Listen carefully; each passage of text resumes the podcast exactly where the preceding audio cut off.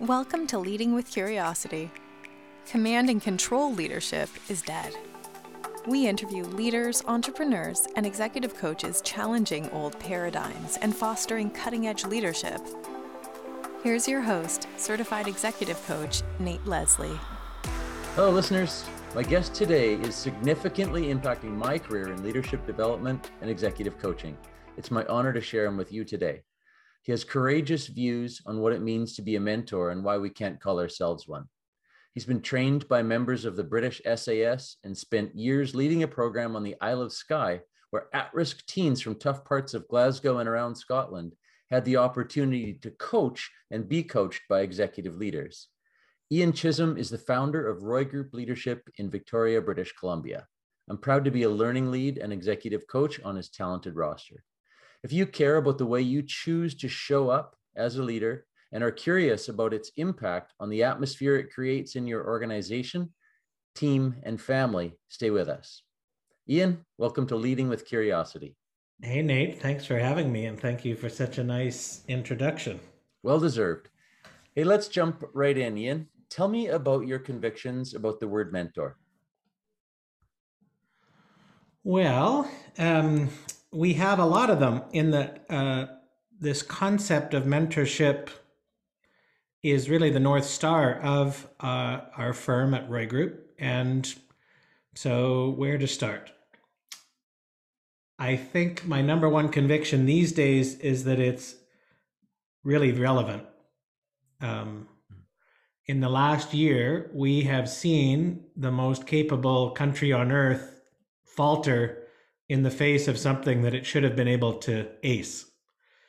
It has all the science and medical capacity, it has the logistics capacity to keep its citizens safe and to be an example for the world and they did they were not able to rise to that occasion. So what got in the way? That gives us a glimpse into what we're up against in terms of this modern era and i guess my my biggest conviction about mentorship is that mentorship is a is a force that we're going to need if we're going to address all of the issues that uh, COVID nineteen has has exposed as as part of this modern world. So I, I, think it's something that leaders need to pay a lot of attention to.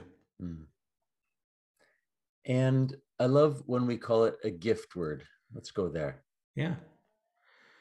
Um, this was a that was a concept that was shared with me by a mentor of mine named uh, Bob Chartier, who, uh, if you haven't met yet, Nate, you will.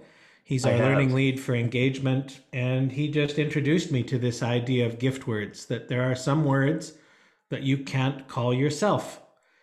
It it it lessens the value of the word if you throw it around and take it on yourself. You actually have to earn it.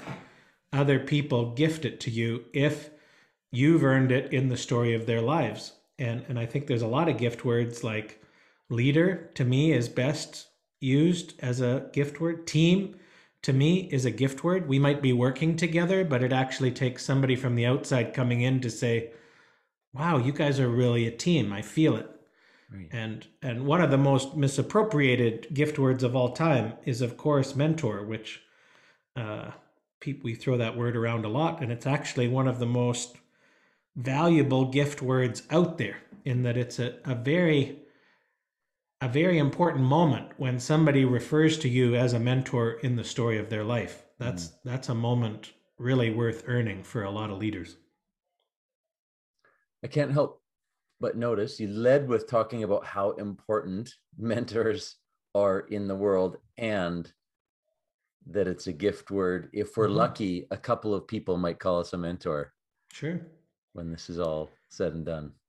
Yeah, and that, that's actually one of very few ways to measure leadership.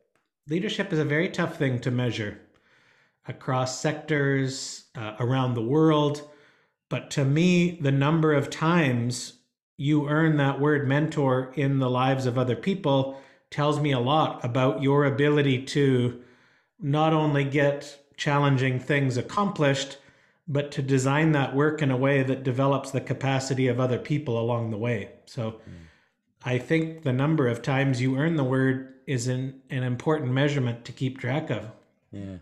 if we could explore just a little more without uh, diving into you know the entire block of our of our courses just this idea that there's a time and a place for different behaviors sure as a leader that lead to becoming a mentor. And today let's say you know coach being one of them and you know putting away that desire to to tell people what to do. Yeah, and underneath underneath all of those options, I mean, we can choose to conduct ourselves in any way that we want in any given situation, but the discernment to know what it's time for that's hmm. kind of right underneath the plot line. Mm. That when once a leader, and I think it takes time and I think it takes lots of experience, it also takes an openness to learning about all of the different options that you have. But when a leader can very clearly discern what it's time for and act accordingly in any given conversation, mm. maybe it is instruction, maybe it is um, advice, maybe it is, you know, a very clear briefing of key information. Maybe it's coaching somebody and positioning them to uh, learn from their own experience. Uh, that that gear shift is kind of underneath leadership more now than it ever has been in terms of choosing mm. the right way to have this conversation that's in front of me. Right. Nice. Let's uh i introduced you mentioning that you had been trained by members of the british sas and we talked about conduct and coaching. Uh, what was your biggest takeaway through that experience? And maybe maybe let's set it up as a bit of a story for the listeners because it's compelling. Just tell tell us about that experience. Yeah so um now it's it, it the way you said it sounds slightly dramatic so i just want to make sure that uh, i hope that got people to listen to the podcast but let's just qualify this for sure. Uh, yeah, I came to my office one morning and there was an envelope on my desk saying that I had been accepted to a program called foundation. And I thought that was odd because I hadn't uh, applied for a program found, found called Foundation. As soon as I opened it up and you know look, went online to find out what this program was, uh, I suddenly realized that a gentleman named Rod Stewart Liddon, who had been uh, one of our faculty members in Scotland, he worked as an instructor with a lot of our uh, groups of young people he had been in the SAS, and this program was actually designed for former members of the Special Forces. Their careers are so uh, steeped in leadership and teamwork that when they come out uh, of the military, there's this desire to kind of continue learning, but also to share what they had learned about leadership and teamwork. So um, suffice to say, it was a very challenging, rewarding, and memorable uh, program that I was able to take part in. Yeah, right on. And you've talked a lot about conduct, the way we carry ourselves, just the the impact that that the way we show up can have in all parts of our life. Um, what what can you share with our listeners about conduct? I mean, I guess I guess first of all, it, um, until recently, it was a very old fashioned word. We didn't mm-hmm. talk about conduct nearly as much as we talked about misconduct. But I think, in terms of the political adventures of our neighbors to the south, the last four years, all of a sudden people are talking about, you know, presidential conduct. And is there is it important the way a person conducts themselves, or can they just be you know totally free and say and do whatever they they think they want to do in that moment. Um conduct is where everything that's going on inside us meets the rest of the world. And therefore it's it's kind of the last outpost of choice where we get to choose how we show up in any given situation a good situation or a bad situation. And so um, after 25 years of doing this work, I am just convinced that that is actually where a leader learns how to master themselves. Mm. It, it's being aware of the way that they conduct themselves in any given situation and choosing a conduct that will not only influence the situation, but will actually influence the people involved. Mm. Uh, the biggest mistake that I see from doing this work is that leaders underestimate the the impact that their conduct has in any given situation. Therefore, it deserves attention and focus so that that's where mastery can begin. Nice. And hence our conversation about about the turtle and that learning through foundation um, th- th- this idea of there is all sides of us there are many dimensions to us and we need to choose which we're bringing to the table. What can you expand on that for the listeners? Um, one of the key learnings from from that program and that program i mean that was 20 years ago now and and a lot of the learning is still with me. A big part of it was about self-awareness. What is it about the way that i'm interacting with with my team whether i'm the team leader or whether i'm a team member what about my conduct is creating value? And what about my the way i'm conducting myself is actually getting in the way of us being able to move forward? And if you're not aware of uh, something that's on that latter list somebody else will make you aware of it. Uh, a big part of the program was getting feedback at the end of every day, uh, but also at the end of the session. I don't know if I've ever told you this part of the story, but um, all of your other team members, when the week is over, sit and talk for 45 minutes about you. And they don't hold any punches. They're probably never going to see you again. We came from you know, all over Europe. And uh, you just get a, a recording of a conversation that your five other team members have about you and the way you conduct wow. yourself and the things that you do that represents a positive contribution and the things that get in the way. Wow. Um, I've still got that cassette somewhere here in my desk 20 years later. Now the only problem is finding you know somewhere i can play it i was just thinking that yeah. yeah wow yeah no it was a wonderful wonderful experience and and the big take home was are you aware of yourself and are you able to get a hold of yourself and and make whatever changes you need to um, if what you're bringing is not yeah. is not helpful yeah it seems to me that if you described for us today a little bit about that program on the Isle of Skye and the impact that at risk teens had coaching senior leaders of organizations and vice versa, it, it might shine a light on kind of how the Roy Group has come to be and the work that you and we are, are doing now. Can you just tell us a little bit more about that program? Yeah, and Nate, I mean, you will you will know that there are just some experiences in life that you know really shape you and shape your philosophy about what leadership is and what incredible teamwork is. Mm-hmm. Um, the Gemini project, which um, I co-created with a, a gentleman named Mark Bell, who's still a wonderful friend and a mentor and somebody that I learn a lot from. Um, yeah, came from a place of economic necessity. We had we had created a really great program called uh, the Leadership Academy for young people from tough socioeconomic backgrounds. And we were finding sponsors for groups of 30 kids at a time. And we were, you know, kind of a summer camp that ran all year round. They would mm-hmm. start the program in the city, come up and spend a week on Skye, and then we would follow up with them down back in the city with a, a community partner um, that was super rewarding work, but it was um, in terms of the organization, it wasn't giving us a lift. We weren't we weren't making any ground in terms of kind of coming out of of of some debt that you know we had acquired uh, during the startup, and so the Gemini project came about like so many things because of an economic necessity to hmm. innovate. Mm. Mm. And Mark was working a lot with the banks in Edinburgh uh, Edinburgh is a huge financial center, so there's a lot of headquarters there.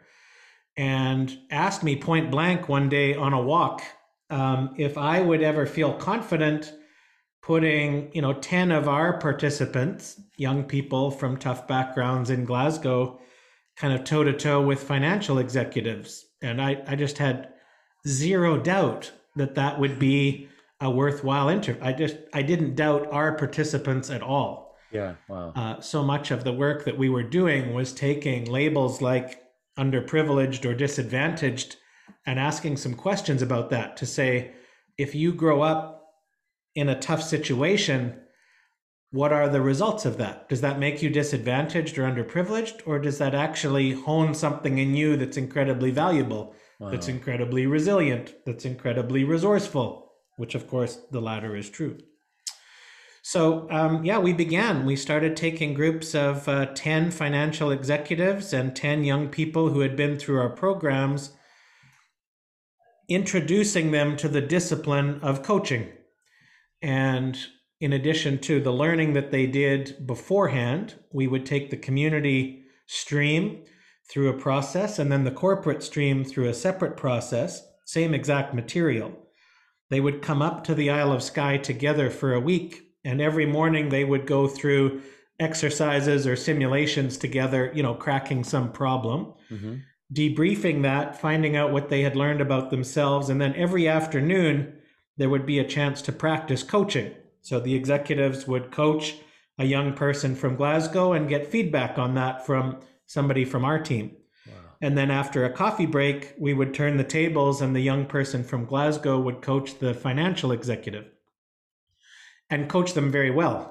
Because wow. uh, if there's one thing about Glasgow, it's uh, there's not a lot of fear when it comes to asking people some tough questions. And so the the kids from Glasgow were actually incredibly challenging, incredibly honest, and incredibly effective in you know challenging the thinking of of these financial executives. So yeah, no, it was just an amazing it was an amazing piece of work, and we ended up uh, doing it several times over my last few years there.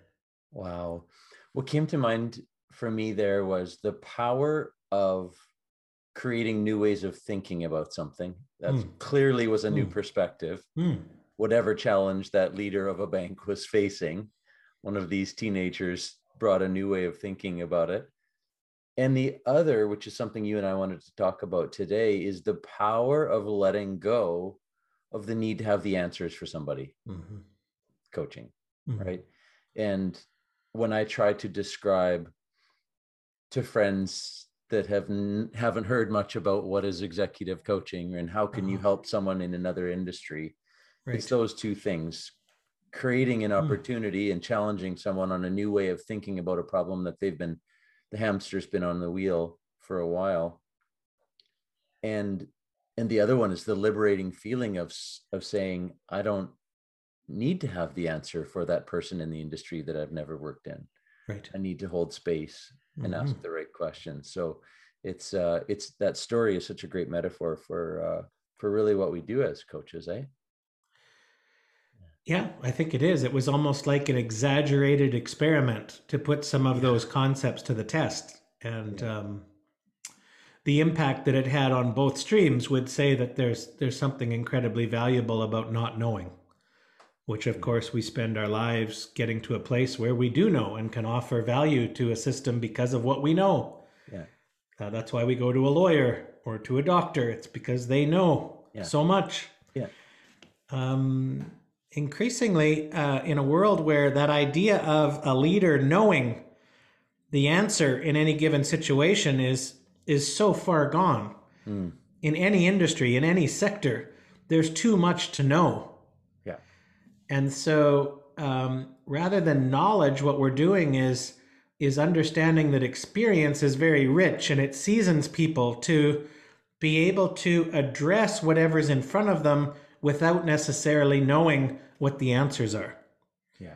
And can we get good at not knowing? That that's a that's a that's a big question and the answer is yes. There's some mm-hmm. people that can get very very good at not knowing but understanding what conduct and what questions and what processes allow a group to move forward even into a territory that they don't understand. Yeah. The art of coaching of helping someone move from where they are now to where they want to be.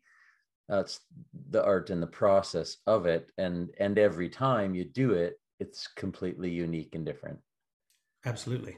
Yeah just maybe explore uh, your experience in like with our courses the practice of coaching and the leader's discipline just the journey that you've seen some of your past participants go on in the course of a program or over the course of your time working with a certain organization? Yeah, um, um, there's such a huge range of experiences that people go through. That's the nature of learning about coaching is that you actually uh, realize that you're a pretty u- unique learner. But but some of the patterns I see is that uh, people, you know, when we start, they will say things, uh, and and they're being honest. They they think they're being honest. They'll say, I you know, I'm am interested in brushing up my I'm interested in brushing up my style a bit, but I've actually been coaching people for, you know, several decades. Mm. And then we, you know, dive into it and find out what coaching is really about as opposed to other options that leaders have like instruction or advice or mm-hmm. uh, uh, sharing information. And normally at the end, people will say, you know, I started by saying I thought I knew that I had been coaching mm, for quite yeah. some time. Yeah. And I actually don't, I, I realize now that I may not have realized what coaching was. Yeah. And that actually this is kind of brand new, but I'm excited to go forward knowing what it is. Yeah. And Nate, I, I just think that's a very natural, that's a very natural outcome from the fact that our mental models about what coaching is are shaped from a very young age. We go and play minor league baseball or soccer or hockey or we yeah. and somebody's dad or mom is the coach of the team because they want to spend time with their own kid. And they're totally winging it. Uh, if they do do a course it'll be about the rules of the game. Yeah. but we don't we don't prepare coaches or you know uh, and so people just kind of wing it and they be themselves and so that becomes what people believe coaching is. And expand that out uh, to whatever level of sport and then add you know a nice big slice of hollywood movies that want to make it exciting and want to make it dramatic and so it needs the great dressing room speech i think of al pacino in any given sunday right? Life's about inches and all this yeah. bullshit. And so we just we we we we're pretty sure that we know what coaching is yeah and once you dig into it, you just find out that there's a whole discipline there. There's a whole body of knowledge and a whole history of where this came from. And suddenly we realized that we didn't know really what it was all about, even though we'd convinced ourselves we we have. Yeah. And as you know, and some of my listeners might that's the world I came from in sport and hockey and developing volunteer coaches and a number of years ago when I kind of stumbled on stumbled upon this other type of coaching and I when I saw the definition and I witnessed it kind of happen, I'm sort of looking around thinking that what have I been doing for 15 years? And ah. and and I think I've shared this story with you. The day I decided to start asking more questions to children than telling them what to do, it was in a Roy group workshop when we were together in Kananaskis, this idea of, but I still need to instruct. Okay, couple teaching points, then ask them right. about it. And that right. was the, that was the game changer, right? And um, I was just sort of stopped in my tracks, thinking, "Wow, I've had I've been carrying the weight of needed to, all that knowledge. All, that this knowledge is heavy.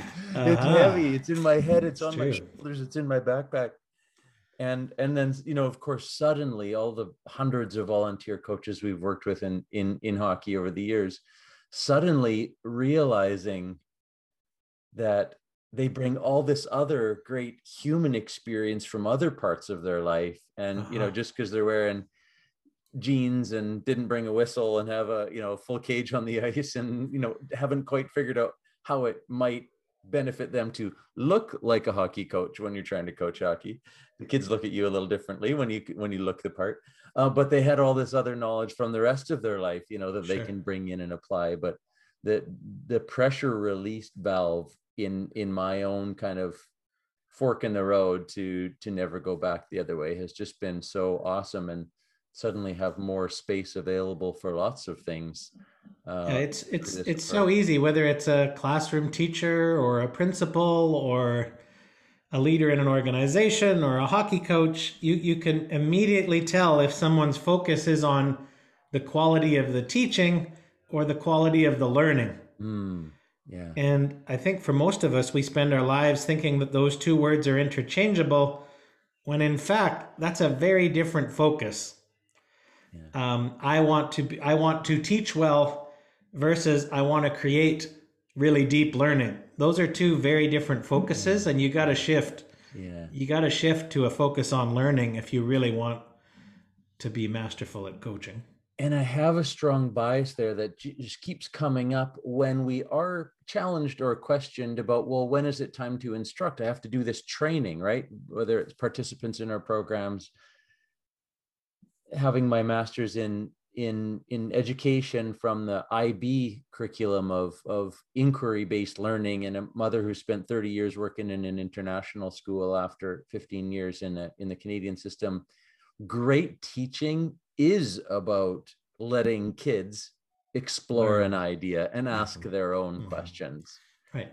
And so many adults that happen to be in an important instructor role, training role in their organizations kind of glaze right over that and and go to delivery of everything in the binder, you know, and and um sure. so there's a it, it's just so intertwined and it, and it has an opportunity to surface many times a day and to kind of connect the the conversation we're having today brings that all back to this idea of mentor of there's a time for a little instruction. There's a time to say nothing and see what they figure out on their own. There's a time to give feedback or ask about how that experience went. And none of that has the pressure to be right all the time. No. And it takes um it takes a high level of awareness to make that choice. To yeah. be like, I'm actually going to choose to play it this way for the next little while to see how this goes before I just go to my unconscious defaults. Yeah. Uh, that that's big work uh, for people. That's a lot. That takes a lot of energy to be that wide awake to what's actually happening and what's required. As it applies to entrepreneurship for any small business owners, uh, listening right now, I love Tim Ferriss's idea in the four hour work week, which is not about how to work four hours a week necessarily. It's about if I only had four hours in a week, how I should I be spending them? Mm-hmm. What should I do? And as we talk about, very co- very coachable people have a high degree of skill and a high degree of will. He talks about risk as well, in that what's this going to cost me if this goes mm-hmm. wrong? Mm hundred dollars, five hundred dollars, ten. It doesn't matter. Everyone has a threshold depending on what you know what the project is. But what's the worst that can happen if I let someone go for it and try to figure it out? Right. And so I'm always sort of drawn back to that degree of risk, and and and of course over time, the more we can help people learn to think critically, it's critical thinking skills is really what this whether education or coaching come comes down to uh, the less they come knocking on on your door for more answers, right? Yeah. Well, and the and the less risk in the long term, the less risk you're actually taking because you've got so much more capacity yeah. in your organization.